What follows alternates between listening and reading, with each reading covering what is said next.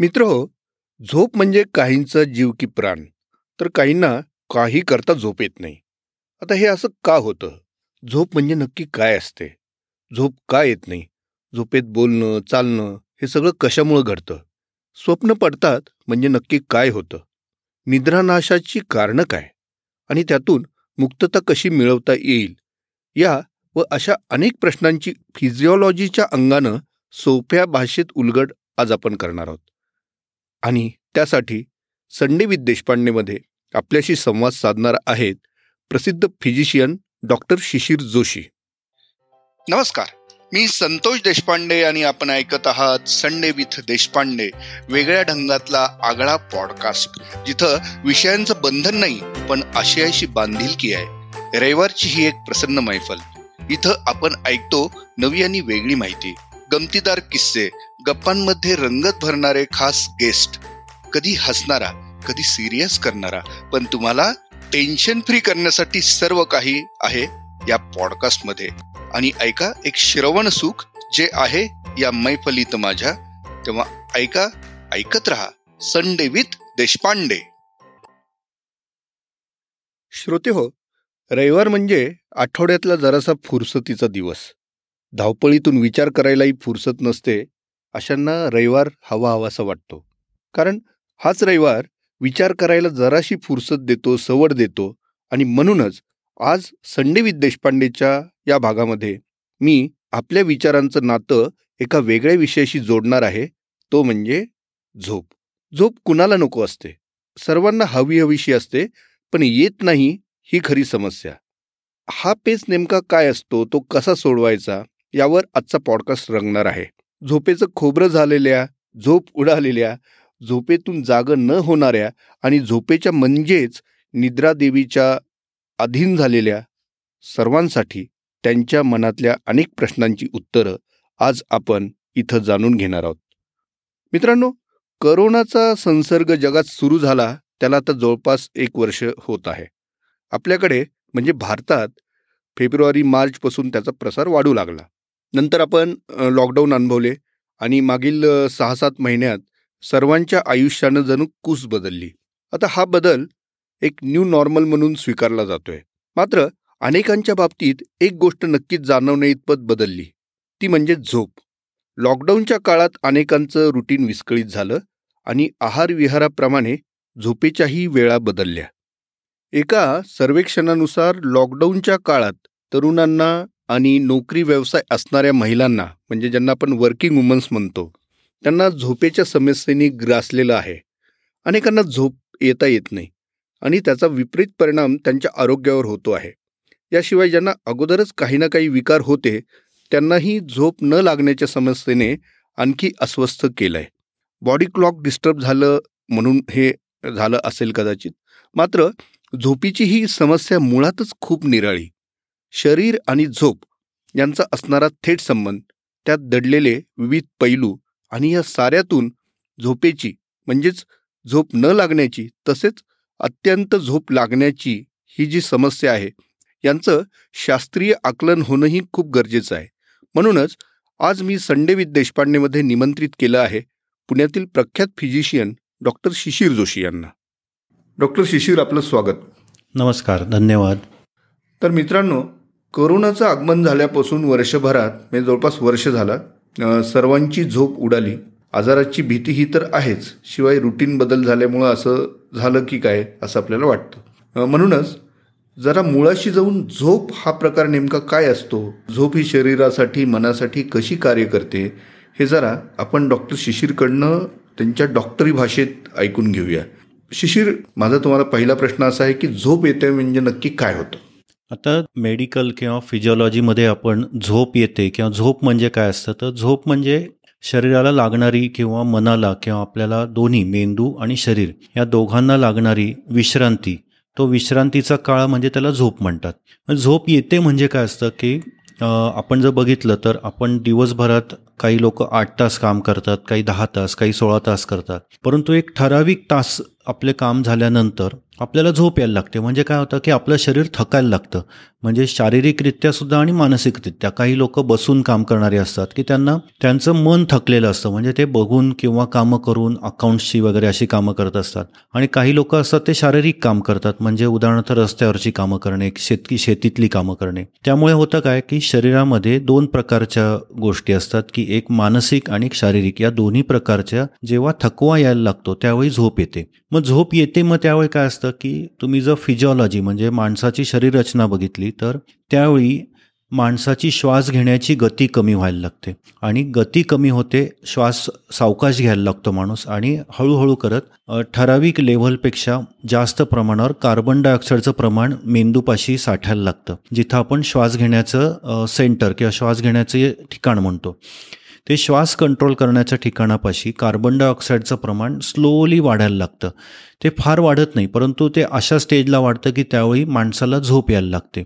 म्हणून मग ती झोप येते म्हणजे काय असतं की माणसाला थकवा येतो आणि त्यावेळी विश्रांतीची गरज असते त्याला म्हणतात झोप. मग यात प्रत्येक माणूस म्हणल्यापेक्षा प्रत्येक प्राण्याला झोपेची गरज असते. काही बघितलं तर आपण गादीवर झोपतो काही प्राणी असतात ते उभ्याने झोपतात काही आडव्याने झोपतात परंतु झोप ही प्रत्येकाच्या शरीराला गरजेची असते कारण ती एक विश्रांती आहे. अच्छा. आता झोप ही शरीराला आणि मनाला गरजेची आहे पण ती किती गरजेची आहे? बरोबर. हा म्हणजे त्याचं काही प्रमाण आहे का? करेक्ट. हा हा प्रश्न अतिशय महत्त्वाचा आहे कारण प्रत्येक आता जर तुम्ही बघितलं तर आपण जेवढ्या लोकांना भेटतो जेवढं मित्र परिवार किंवा आपल्या घरातल्या लोकांना भेटतो प्रत्येकाची झोप येणे किंवा विश्रांती घेण्याची प्रत्येकाची व्याख्या वेगळी आहे. काही लोकांना वाटतं की आठ तास झोप पुरेशी काही लोक बारा तास म्हणतात. उदाहरणार्थ आपल्याला आपण म्हणतो तर व्हॉट्सअप किंवा फेसबुक याच्यावरनं आपल्याला जे ज्ञान मिळतं त्याच्यातून आपल्याला वाटतं की हे ज्ञान खरं करेक्ट आहे आणि आठ तास किंवा बारा तास झोपलं पाहिजे. आता जर माणसाची फिजिओलॉजी बघितली तर माणूस आणि प्राणी या दोघांमध्ये मूळ फरक काय आहे? तर माणसाला बोलता येतं किंवा माणसाला चव कळते. म्हणजे मेंदू आणि जीभ या दोन गोष्टी विकसित झाल्यामुळे आपलं प्राण्यापासून आपण मनुष्य जातीमध्ये आलो. परंतु बाकीची फिजिओलॉजी ही प्रत्येक प्राण्याची आणि आपली ही सेम आहे. म्हणजेच काय? की जे प्राणी करतात ते आयडियल असतं किंवा ते आयडियल आहे असं आपण म्हणावं. जेव्हा सूर्योदय होतो तेव्हा सूर्योदयाच्या वेळी उठणे आणि सूर्यास्ताच्या वेळी झोपणे ही जी गोष्ट आहे ही फिजिओलॉजिकली किंवा मेडिकली अतिशय करेक्ट आहे. आता काही लोकांचं तुम्ही जर बघितलं की काम करायची पद्धतच चुकीची असते. म्हणजे वेळेवर जेवण नसतंय वेळेवर झोप नसते किंवा अवेळी झोपेचं प्रमाण असतं उशिरा झोपेचं प्रमाण असतं. या गोष्टी जर आपण बघत गेलो तर या गोष्टींमध्ये असं होतं की ह्या लोकांमध्ये आजार होण्याचे प्रमाणसुद्धा वाढतात. त्यामुळे किती वेळ झोपावं? म्हणजे एक दहा मिनटं आपण जर झोपायचा प्रयत्न केला तर ते पुरेसं होणार नाही. किंवा बारा तास झोपलं तर ते अति होईल. त्यामुळे सहा ते सात तास हे झोपेचं प्रमाण हे आयडियल आहे. ते कधी झोपावं? आता फिजिओलॉजिकली जर आपण म्हणलं तर रात्री दहा साडेदहा अकरा नंतर उजाडेपर्यंत ही वेळ झोपेची सगळ्यात आयडियल वेळ आहे. परंतु काही लोक त्यावेळी काम करतात. त्यामुळे ते दिवसा झोपत असतात. दिवसा झोपवणं आणि रात्री झोपणं याच्यात फरक काय होतो? तर झोपेच्या वेळ बदलल्या की माणसाच्या शरीरामध्ये हॉर्मोनल आणि फिजिओलॉजिकल इम्बॅलन्स म्हणजे त्याच्यामध्ये बॅलन्स साधता येत नाही आणि मग आजारांना निमंत्रण होतं म्हणजे थोडक्यात या प्रश्नाचं उत्तर काय? की किती वेळ झोपावं? तर माणसाने सहा ते सात तास आणि शक्यतो रात्रीच्या वेळी व्यवस्थित म्हणजे साडेदहा अकरा जो खूप झाले तर आणि सकाळी सात. त्याच्यानंतर झोपणं हे फिजिओलॉजिकली चुकीचं असतं. अच्छा. आणि वयानुसार काही त्याच्यामध्ये आणखी काही फरक असतो भेद असतो? वयोमानानुसार त्याच्यामध्ये फारसा फरक नसतो. झोप ही तेवढीच गरजेची असते. वय वाढल्यानंतर झोप जास्त येते किंवा याची कारणं वेगळी असतात. त्याच्यामागे तुमचा मधुमेहाचा आजार असणे किंवा तुमचा ब्लड प्रेशर असणे तुमचं वजन म्हणजे स्थूलता असणे या गोष्टी त्याच्यामागे जास्त आहेत. किंवा तुमच्या जेवणाच्या खाण्याच्या पद्धती आणि तुमच्या शरीराला लागणारा व्यायाम याच्यात जर अभाव असेल तर झोपेचं सगळं गणित बदललेलं असतं.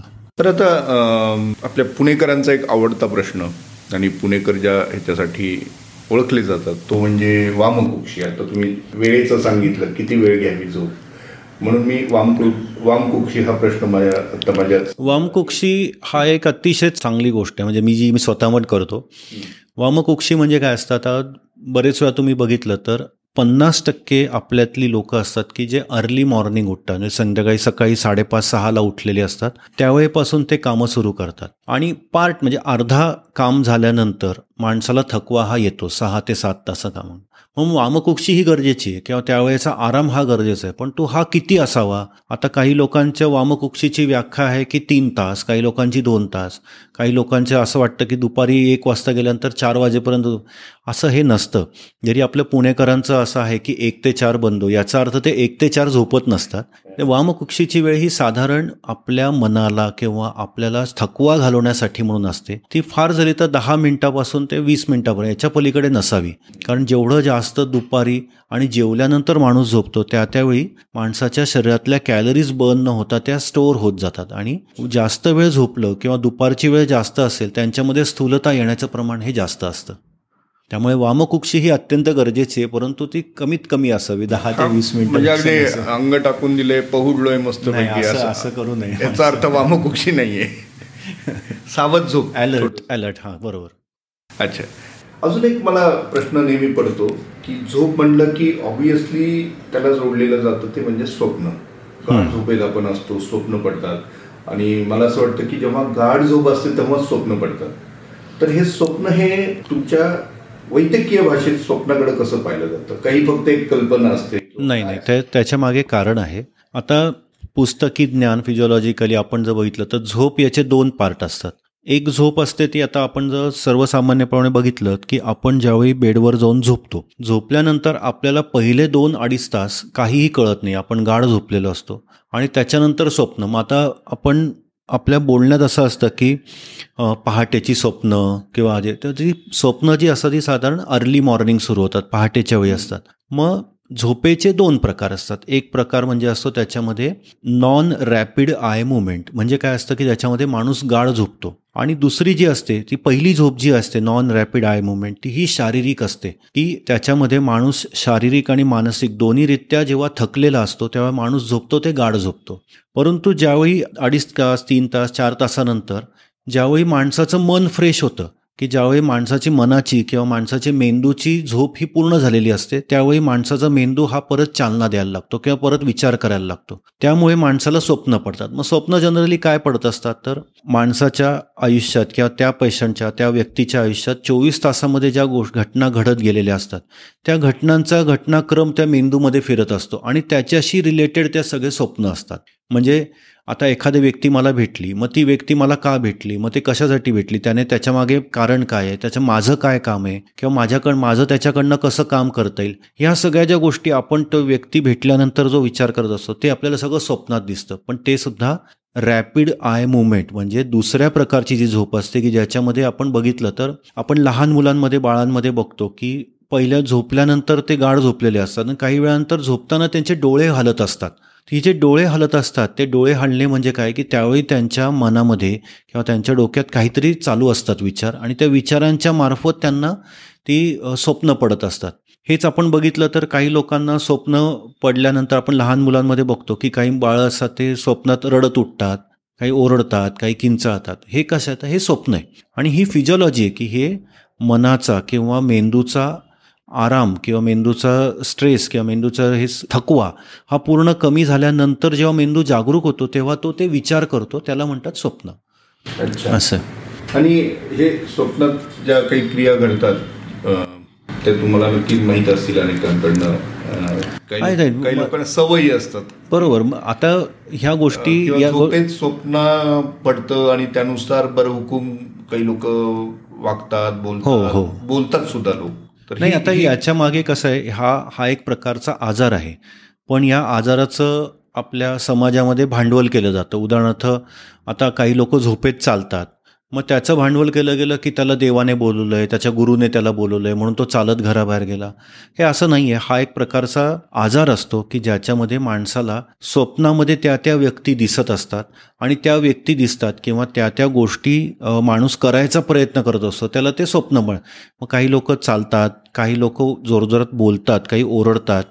काही लोकांना असं सवय असते की झोपेतून उठलं की जी कामं आपण दिवसभर करत असतो. उदाहरणार्थ गाडीत जाऊन बसणे गाडी स्वच्छ करणे पाणी भरणे कपडे धुणे ह्या गोष्टीसुद्धा करत असतात. आणि ह्या गोष्टी जनरली आपण जर बघितलं तर सिनियर सिटीजन्स म्हणजे वयवर्ष साठ नंतरचे जे आहेत की ज्यांच्यामध्ये डायबिटीस मधुमेह किंवा किडनीशी रिलेटेड आजार आहे त्या लोकांमध्ये हे आजार खूप कॉमन दिसतात की त्याच त्याच त्या गोष्टी ते करत राहतात. हा एक प्रकारचा आजार आहे की ज्या आजाराला व्यवस्थित मेडिकली आणि मानसोपचार तज्ज्ञांकडनं त्याला ट्रीटमेंट घ्यावी लागते. आणि झोपेचा आपण उल्लेख केला की झोप एवढ्या वेळ आवश्यक असते. कमीत कमी इतकी तरी झोप झालीच पाहिजे. तर पुढं विषय येतो तो निद्रानाशाचा. म्हणजे निद्रानाश हा जो विकार आहे किंवा आजार आहे तर तो कितपत गंभीर आहे? कारण आता न्यू नॉर्मलमध्ये आता आपण असं म्हणू शकतो करोना आल्यापासून लोकांची झोप उडलेली आहे वेगवेगळ्या कारणाने. स्क्रीन टाईमही सगळ्यांचा वाढलेला आहे. आणि तेच कारण असेल असं नाही पण झोप येत नाही. तर हे निद्रानाश हा जो प्रकार आहे तो नेमका काय आहे आणि कशामुळे तो उद्भवतो? आता निद्रानाश हा आपण जी टर्म वापरतो की मला निद्रानाश झाला आहे किंवा माझ्या पेशंटला झाला आहे माझ्या मित्रांना झाला आहे निद्रानाश म्हणजे काय असतं की माणसाला झोप येत असते. म्हणजे मला कळतं आहे की मला झोप येते परंतु माझं मन किंवा माझा मेंदू हे ॲक्सेप्ट करायला तयार नसतो की मला झोपायचं आहे त्यामुळे माणसाला काय होतं? ती निद्रा नाश होतं. म्हणजे झोप येते पण झोप येत नाही. गेल्यानंतर आडवं पडल्यानंतर माणूस डोळे उघडून बघत राहतो. परंतु डोळे बंद करून गाढ झोपला असं होऊ शकत नाही. मग हे कशामुळे होतं? होतं याच्यामध्ये दोन्ही प्रकार. एक म्हणजे एक प्रकारचा आजार आहे. हा शारीरिकपणे आणि मानसिकपणे. उदाहरणार्थ ज्यांना मधुमेह आहे डायबिटीस आहे बरेच जुना डायबिटीस असतो त्यांना ब्लड प्रेशरचा आजार असतो किडनीचे विकार असतात आणि मुख्य म्हणजे फुफ्फुसांचे विकार असतात. या लोकांमध्ये निद्रानाशाचं प्रमाण खूप जास्त प्रमाणावर असतं की ज्यांना झोपताना त्यांना कायम असं वाटत असतं की मी झोप गेलो मा गेल्यानंतर मला झोप लागेल की नाही. दुसरा आजार असतो तो म्हणजे मानसिक असतो. मग मानसिक गोष्टींमध्ये दोन गोष्टी अगदी प्रामुख्याने सांगावशा वाटतात. एक असतो म्हणजे स्ट्रेस फॅक्टर. आता जसं तुम्ही आत्ता उल्लेख केला की कोविडच्या याच्यामध्ये. आता कोविडमध्ये बघितलं तर आपण सर्वसामान्य माणसाचं इन्कम सगळं बंद झालं आहे त्यामुळे पैसा कमवणे घर चालवणे किंवा पैशाचे चणचण असणे हा एक अतिशय महत्त्वाचा भाग आहे की ज्याच्याने निद्रा नाश आहे. त्याचबरोबर नोकरीचं टेन्शन किंवा मी पैसे कमवेन की नाही माझी नोकरी टिकेल की नाही ह्या गोष्टी. म्हणजे हा स्ट्रेस फॅक्टर जो आहे हा असतो. किंवा घरगुती तुमचे स्ट्रेस असतात मित्रमैत्रिणींमधले भांडणं असतात. ह्या गोष्टीत या स्ट्रेसमध्ये मोडल्या जातात की ज्यामुळे निद्रानाश होतो. आणि तिसरा एक प्रकार येतो म्हणजे मानसिक आजार. आता निद्रानाश मानसिक आजारामध्ये सुद्धा होतो. त्याच्यात होतं आहे का की काय काही लोकांचा काही पेशंट्समध्ये त्यांना झोपेची भीती वाटत असते. म्हणजे मी झोपल्यानंतर मला हृदयाचा आजार होईल का? माझा जीव गुदमरेल का? म्हणजे झोपेची भीती असाही प्रकार असतो. असाही प्रकार असतो की ज्याच्यामध्ये लोकांना झोपायचीच भीती वाटते. म्हणजे मी झोपल्यानंतर माझ्या छातीवर प्रेशर येणार मला धडधड होणार मला अटॅक येणार मी मरणार. हा जो अँझायटी न्यूरोसिस नावाचा प्रकार आहे. या anxiety neurosis is one of the म्हणजे ते महत्त्वाचं कारण आहे की ज्यांनी निद्रानाश असतो. अशा प्रकारचे निद्रानाशाचेही प्रकार आहेत की जे आपल्याला त्या डॉक्टरांकडे गेल्याशिवाय त्याचं निदान होऊन त्याच्या औषध उपचार होऊ शकत नाही. पण तो कितपत गंभीर आहे?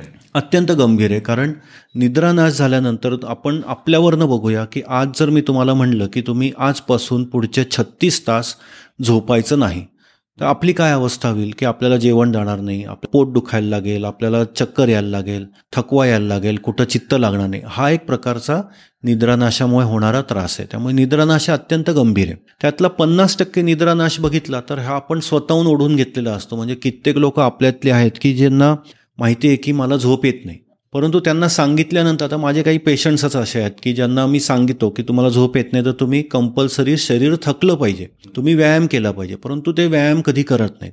शरीर थकलं नाही तर झोप येत नाही. झोप आली नाही की ते आमच्याकडे येताना आम्हाला म्हणतात झोपेच्या गोळ्या द्या. परंतु जोवर आपण शरीराचे नियम किंवा नैसर्गिकचे नियम पाळत नाही तोवर आपल्याला झोपेची तक्रार ही जाऊ शकत नाही. अच्छा.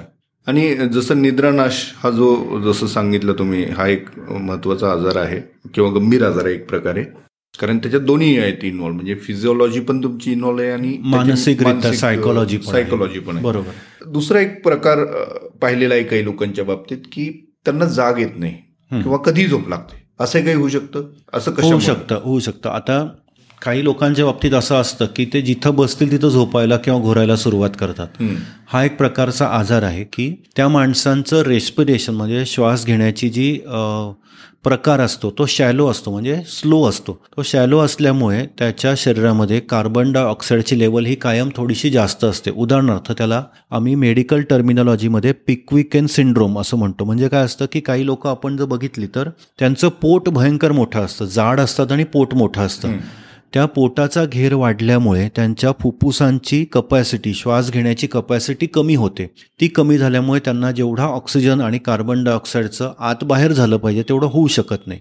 म्हणून आपण जर बघितलं तर काही जाड व्यक्ती जर आपण बघितले तर तुम्ही बघा ती जाड व्यक्ती बसल्या जागी जिथं बसतील म्हणजे आता सोफ्यावर बसले दिवसासुद्धा मी हे रात्रीचं म्हणत नाही दिवसा बसले तरी सुद्धा तिथं ते पेंगायला लागतात. किंवा दोन मिनटं शांत बसले तरी ते घोरायला लागतात. हा एक प्रकारचा आजारच आहे की ज्याच्यामध्ये माणसाचं शॅलो रेस्पिरेशनमुळे माणूस दिवसा झोपायला लागतो. आणि त्याच्यातला दुसरा प्रकार म्हणजे आज मी झोपलो नाही मी तीन दिवस जागरण केलं म्हटल्यानंतर चौथ्या दिवशी मला झोप येणारच. उदाहरणार्थ आता बरेच लोक आपण बघितली तर आय टीतली मुलं जी आहेत की ज्यांच्या कामाचं स्वरूप आहे ते विचित्र वेळ आहेत. की परदेशातल्या प्रत्येक त्या त्या देशातल्या टायमिंगनुसार ॲडजस्ट केलेले आहेत. त्यामुळे ती लोक त्यांच्या झोपेच्या वेळाच बदललेल्या असतात. त्यामुळे तुम्ही जर देवात ज्यांना दिवसा तुम्ही ह्या लोकांना बघाल तर कायम ते असे थकलेले असतात किंवा डोळे ओढलेले असतात डोळे लाल झालेले डोळ्याखाली काळं झालेलं. हे का? तर यांची झोपच पूर्ण झालेली नसते. त्यामुळे तुम्ही यांना नुसतं झोपाचं म्हणा एवढं शब्द म्हणला तरी सुद्धा ते पाच मिनिटात घोरायला लागतात. म्हणजे ओव्हरवर्क्ड लोक एक असतात आणि फिजिओलॉजिकली म्हणजे आजारपणामुळे आलेली झोप या दोन्ही वेगळ्या वेगळ्या असतात. पण त्यांना त्याच्यातनं बाहेर पडता येऊ शकतं. येऊ शकतं. काही सवय नाहीये नाही. आजार आहे? हे बघा कुठल्याही प्रकारचा आजार तुम्ही जर शरीरातला घेतला उदाहरणार्थ मधुमेहापासून तुम्ही पिक्विकन सिंड्रोम म्हणजे हा मी तुम्हाला म्हटलं की श्वासाचा आजार. आपण पहिल्यांदा विचार काय करायचा? हा आजार जनावरांना होतो का? होत नाही. का होत नाही? कारण ते निसर्गाचे नियम पाळतात. आपण निसर्गाचे नियम न पाळल्यामुळे आपल्याला आजार होतो. त्यामुळे आपल्याला आजारपणापासून मुक्ती हवी असेल तर निसर्गाचे नियम पाळणं गरजेचं आहे. अच्छा. तर डॉक्टर तुम्ही हे पण पाहिलेलं असेल की आता तुम्ही रोज शे दीडशे पेशंट्स तुम्ही रोज तपासता. अनेकांच्या तक्रारी असतातच काही ना काही वेगवेगळ्या हो, हो. आरोग्याच्या. तर ह्याच्यात तुम्हाला असं काही निदर्शनास आलेलं आहे का? किंवा तुमचं काही तसं निरीक्षण आहे का की झोपेचा पार्ट मोठा असतो अनेकांच्या बाबतीत. किंवा तशी तक्रारही असते. हो. किंवा झोपेचा त्यांच्या बाकी तक्रारीशी काहीतरी संबंध असतो. बरोबर. आता हा प्रश्न अगदीच चांगला आहे कारण मी तुम्हाला सांगतो आपल्यात आपण जर रँडमली म्हणजे आपण दहा लोक जर आपण घेतले दहा लोकांच्या झोपेचा पॅटर्न बघितला त्यातले एक सहा लोकांचा झोपेचा पॅटर्न हा कसा असतो? रात्री बारा वाजेपर्यंत आयदर मोबाईल किंवा टी व्ही किंवा पिक्चर काहीतरी त्यांचं सुरू असतं. आणि नंतर तेव्हा जे झोपतात बारा एक वाजता ते सकाळी उठायची वेळ साडेआठ नऊ साडेनऊ दहा याच्या आधी नसते. ही जी आहे ही अत्यंत चुकीची वेळ आहे. मी तुम्हाला पहिल्या प्रश्नालाच हे सांगितलं की झोप ही नियमित म्हणजे काय असतं किंवा झोप नियमित म्हणजे काय? सूर्योदय आणि सूर्यास्त. हे निसर्गाने केलेले नियम आहेत. हे ज्या ज्यावेळी पाळत नाही त्या त्यावेळी आजार येतात. तसं ही लोकं जे आहेत हे बरेच बघा तुम्ही दहा वाजेशिवाय बरेचसे लोक उठतच नाहीत. दहा नंतर त्यांचे सगळे दिवस सुरू होत असतो. हा बरेच लोकांमध्ये हा आपण बघितलेला आहे. परंतु हे चुकीचं आहे. जेवढ्या लवकर अर्ली मॉर्निंग जेवढा आपण दिवस जेवढा लवकर सुरू करतो तेवढी कामही लवकर संपतात आणि आपल्यामध्ये काम करायची क्षमताही जास्त असते. अच्छा. आणि अनेकांना अशी वेळ येते की मी काहीतरी काय बाम लावल्याशिवाय मला झोप येत नाही किंवा गोळी घेतल्याशिवाय झोप येत नाही. बरोबर. तर औषधांवरची डिपेंडन्सी म्हणजे ऍक्च्युली असं असतं का एक काही मानसिक अवस्था आहे की मी हे केल्याशिवाय मला झोप येणारच नाही?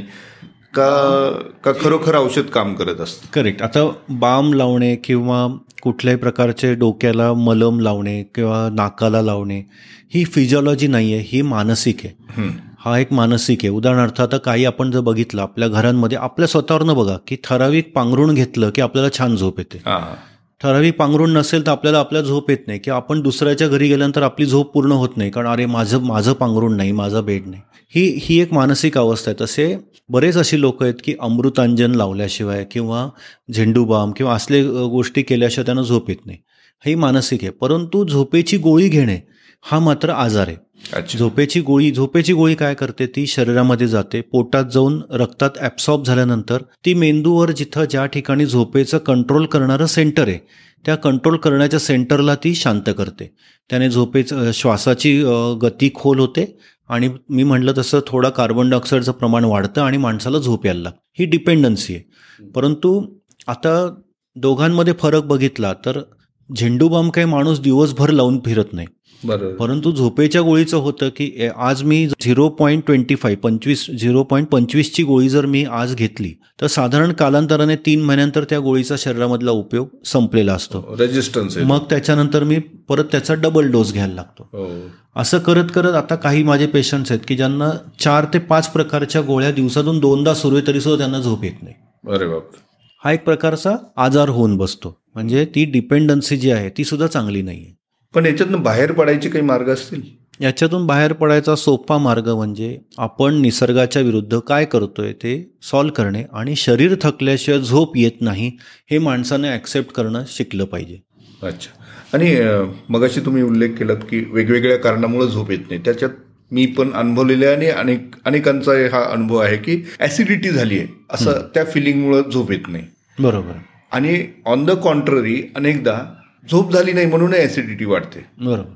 तर हे काय आहे? नाही हा जो दुसरा भाग आहे हा बरोबर आहे की वेळेवर जेवण आणि वेळेवर झोप झाली नाही की ॲसिडिटी तर ॲसिडिटी होते म्हणजे काय होतं की आपल्या ॲसिडिटी हा आजारच नाही आहे बेसिकली हा आजार असा नाही आहे हा आपण तयार केलेला आपल्या शरीरामधला बदल आहे.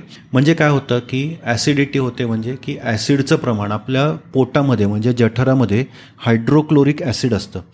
ते हायड्रोक्लोरिक ॲसिड काय करत असतं? तर ते आपल्या स्टमक म्हणजे जठरामध्ये येणाऱ्या प्रत्येक अन्नावर प्रक्रिया करतं आणि प्रक्रिया करून ते त्याच्यातलं इन्फेक्शन जाऊन ते अन्न आपल्या शरीरामध्ये ॲब्सॉर्ब म्हणजे रक्तामध्ये ते शोषलं जातं. त्यातले vitamins B twelve folic acid iron हे ॲब्सॉर्ब होतात आणि ते रक्तामध्ये मिसळले जातात. आता ही प्रक्रिया करण्यासाठी पोटामध्ये ॲसिड असतं. परंतु ह्या ॲसिडचं आता वर्षानुवर्ष जे आपण बघतो की नैसर्गिकरित्या मी तुम्हाला जे पहिल्यापासून म्हणतोय की जनावरांमध्ये आणि आपल्यामध्ये हा फरक काय असतो?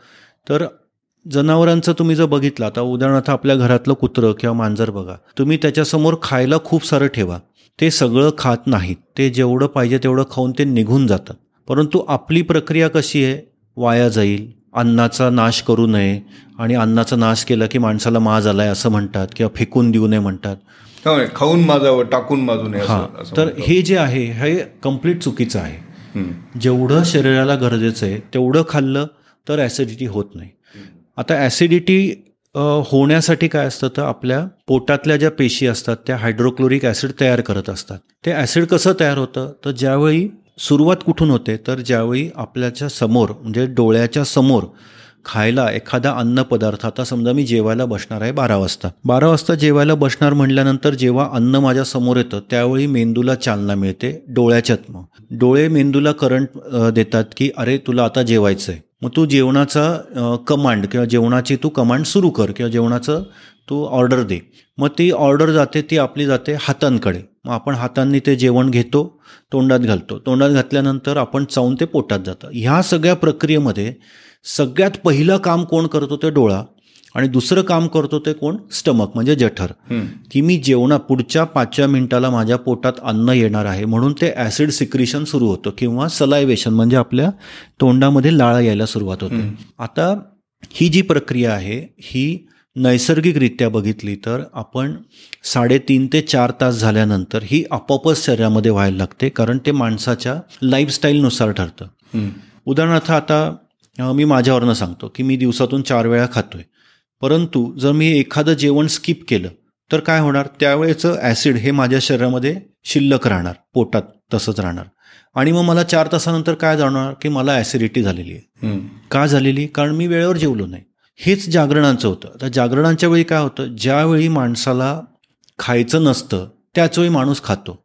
आणि त्यावेळी माणसाने खाल्ल्यामुळे हे ॲसिडचं प्रमाण वाढतं. आणि ॲसिडचं प्रमाण वाढल्यानंतर मग डोकेदुखी होते उलटी मळमळ होते किंवा मग त्रास व्हायला लागतो छातीत जळजळ होते. तर फिजिओलॉजिकली आजारादृष्ट्या तुम्ही जर बघितला तर चुकीच्या वेळी खाणं आणि चुकीच्या वेळी जागे राहणं हा ॲसिडिटी होण्यासाठी कारणीभूत आहे. म्हणजे हा आहाराशी थेट निगडीत आहे. थेट निगडीत आहे. केवळ मी प्रवास केलाय म्हणून मला असा त्रास होतो अशातला अशातला भाग नाही आहे आता प्रवासातलं पण आपण बघितलं की बरीच लोकांचं तुम्ही बघा प्रवासात मी काही खाल्लं की मला उलटी होईल म्हणून सहा सहा आठ आठ तास ते काही खात नाहीत. त्याच्याने ॲसिडिटी होते. त्यामुळे प्रवासामुळे ॲसिडिटी होत नाही तर तुमच्या चुकीच्या वागण्यामुळे ती ॲसिडिटी होत असते. त्यामुळे ॲसिडिटी हा आजार नाही आहे. मग ऍसिडिटीच्या गोळ्यांनी झोप येणारच नाही अर्थात ऍसिडिटी कमी त्याने झोप येत नाही परंतु त्याने डोकं दुखणे छातीत जळजळ होणे ही त्रास तरी कमी होतात. अच्छा. आणि अजून महत्त्वाचा एक प्रश्न आहे आपण शेवटाकडे आता येऊया. आता हे न्यू नॉर्मल जे झालेलं आहे वर्षभर आपण कोरोनाच्या सावटाखाली किंवा किंबहुना त्या परिस्थितीतनं आपण सगळे गेलेलो आहोत. आता लॉकडाऊन जरी कमी झालेलं असलं तरी भविष्यात काय आहे? कंडिशन हे आपल्याला माहीत नाही. पण लोकांचं रुटीन मात्र पूर्ण डिस्टर्ब झालेलं आहे. बहुतांशी लोकांचं. बरोबर. आणि त्याच्यामुळे अनेकांच्या झोपांचं वेळापत्रक किंवा बॉडी क्लॉक हे सगळं चेंज झालेलं आहे. भविष्यात इथून पुढे कशा पद्धतीने आपण ह्या परिस्थितीला सामोरं गेलं पाहिजे की जिथं आपली झोप डिस्टर्ब होणार नाही किंवा झोप कशी सांभाळली पाहिजे? असं त्याबद्दल तुम्ही जाता जाता काय सांगाल? कोविडचे पेशंट्स बघत असताना जेव्हा मला हे सगळं कळलं की माणसाच्या आयुष्यामध्ये पैसा नंतर नातेवाईक ह्या सगळ्या गोष्टी काहीही उपयोगाच्या नाही आहेत मी तुम्हाला सांगतो किती तुम्ही करोडो रुपये कमवले तरी श्रीमंत माणसंही सुद्धा कोविडने मेली आणि गरीब माणसंही कोविडने मेली. याच्यात सगळ्या याच्यामध्ये काय सगळ्यात महत्त्वाचं? तुमचं स्वास्थ्य महत्त्वाचं. त्यामुळे कोविड असो किंवा कुठलाही प्रकारचा आजार असो त्याला मात करायची असेल तर आपल्या शरीराकडे लक्ष देणं गरजेचं आहे. मग याचा अर्थ काय? वेळेवर जेवण वेळेवर झोप आणि वेळेवर व्यायाम या तीन गोष्टी जर तुम्ही ठेवल्यात तर आजाराला कितीही आजार असले तरी सामोरं जायला आपल्याला काही प्रॉब्लेम येणार नाहीत किंवा त्या आजारातून आपण पटकन बाहेर पडू. तुम्ही जर कोविडच्या बाबतीत बघितलं तर जे लोक फिट नव्हते किंवा जाड होते किंवा ज्यांची शुगर वाढलेली ब्लड प्रेशर जास्त असलेले या लोकांना कोविडचा आजार जास्त झाला किंवा या लोकांमध्ये मृत्यूचं प्रमाण जास्त झालं किंवा सिनियर सिटीजन्स आता आपण टी व्हीवर बघितलं पंच्याण्णव वर्षाच्या आजी बऱ्याहून घरी गेल्या. का घरी गेल्या? कारण त्यांच्यामध्ये काही आजार नव्हता. त्या फिट होत्या. पण हेच आपण बघितलं की बेचाळीस वर्षाचा माणूस पण मेला त्याच्यात. का? कारण त्याचे ओबेसिटी म्हणा त्याचं व्यायामाचा अभाव किंवा प्रतिकारशक्ती कमी असणे.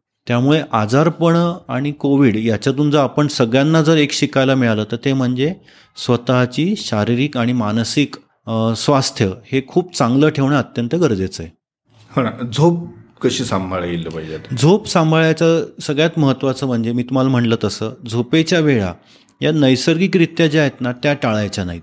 म्हणजे मी उगाच रात्र रात्रभर जागरण केलं आहे रात्रभर मित्रांबरोबरच फिरलो आहे हे चुकीचं आहे ज्यावेळी दिवसा आहे त्यावेळी दिवसा रात्र आहे त्याचा रात्र. त्याला रिस्पेक्ट हा दिलाच पाहिजे ती फिजिओलॉजी आहे शरीराची. आणि दुसरं म्हणजे कुठल्या ना कुठल्या प्रकारे शरीर थकलं पाहिजे म्हणजे एक्सरसाइज केला पाहिजे जेणेकरून झोपेचा अभाव हा होणार नाही.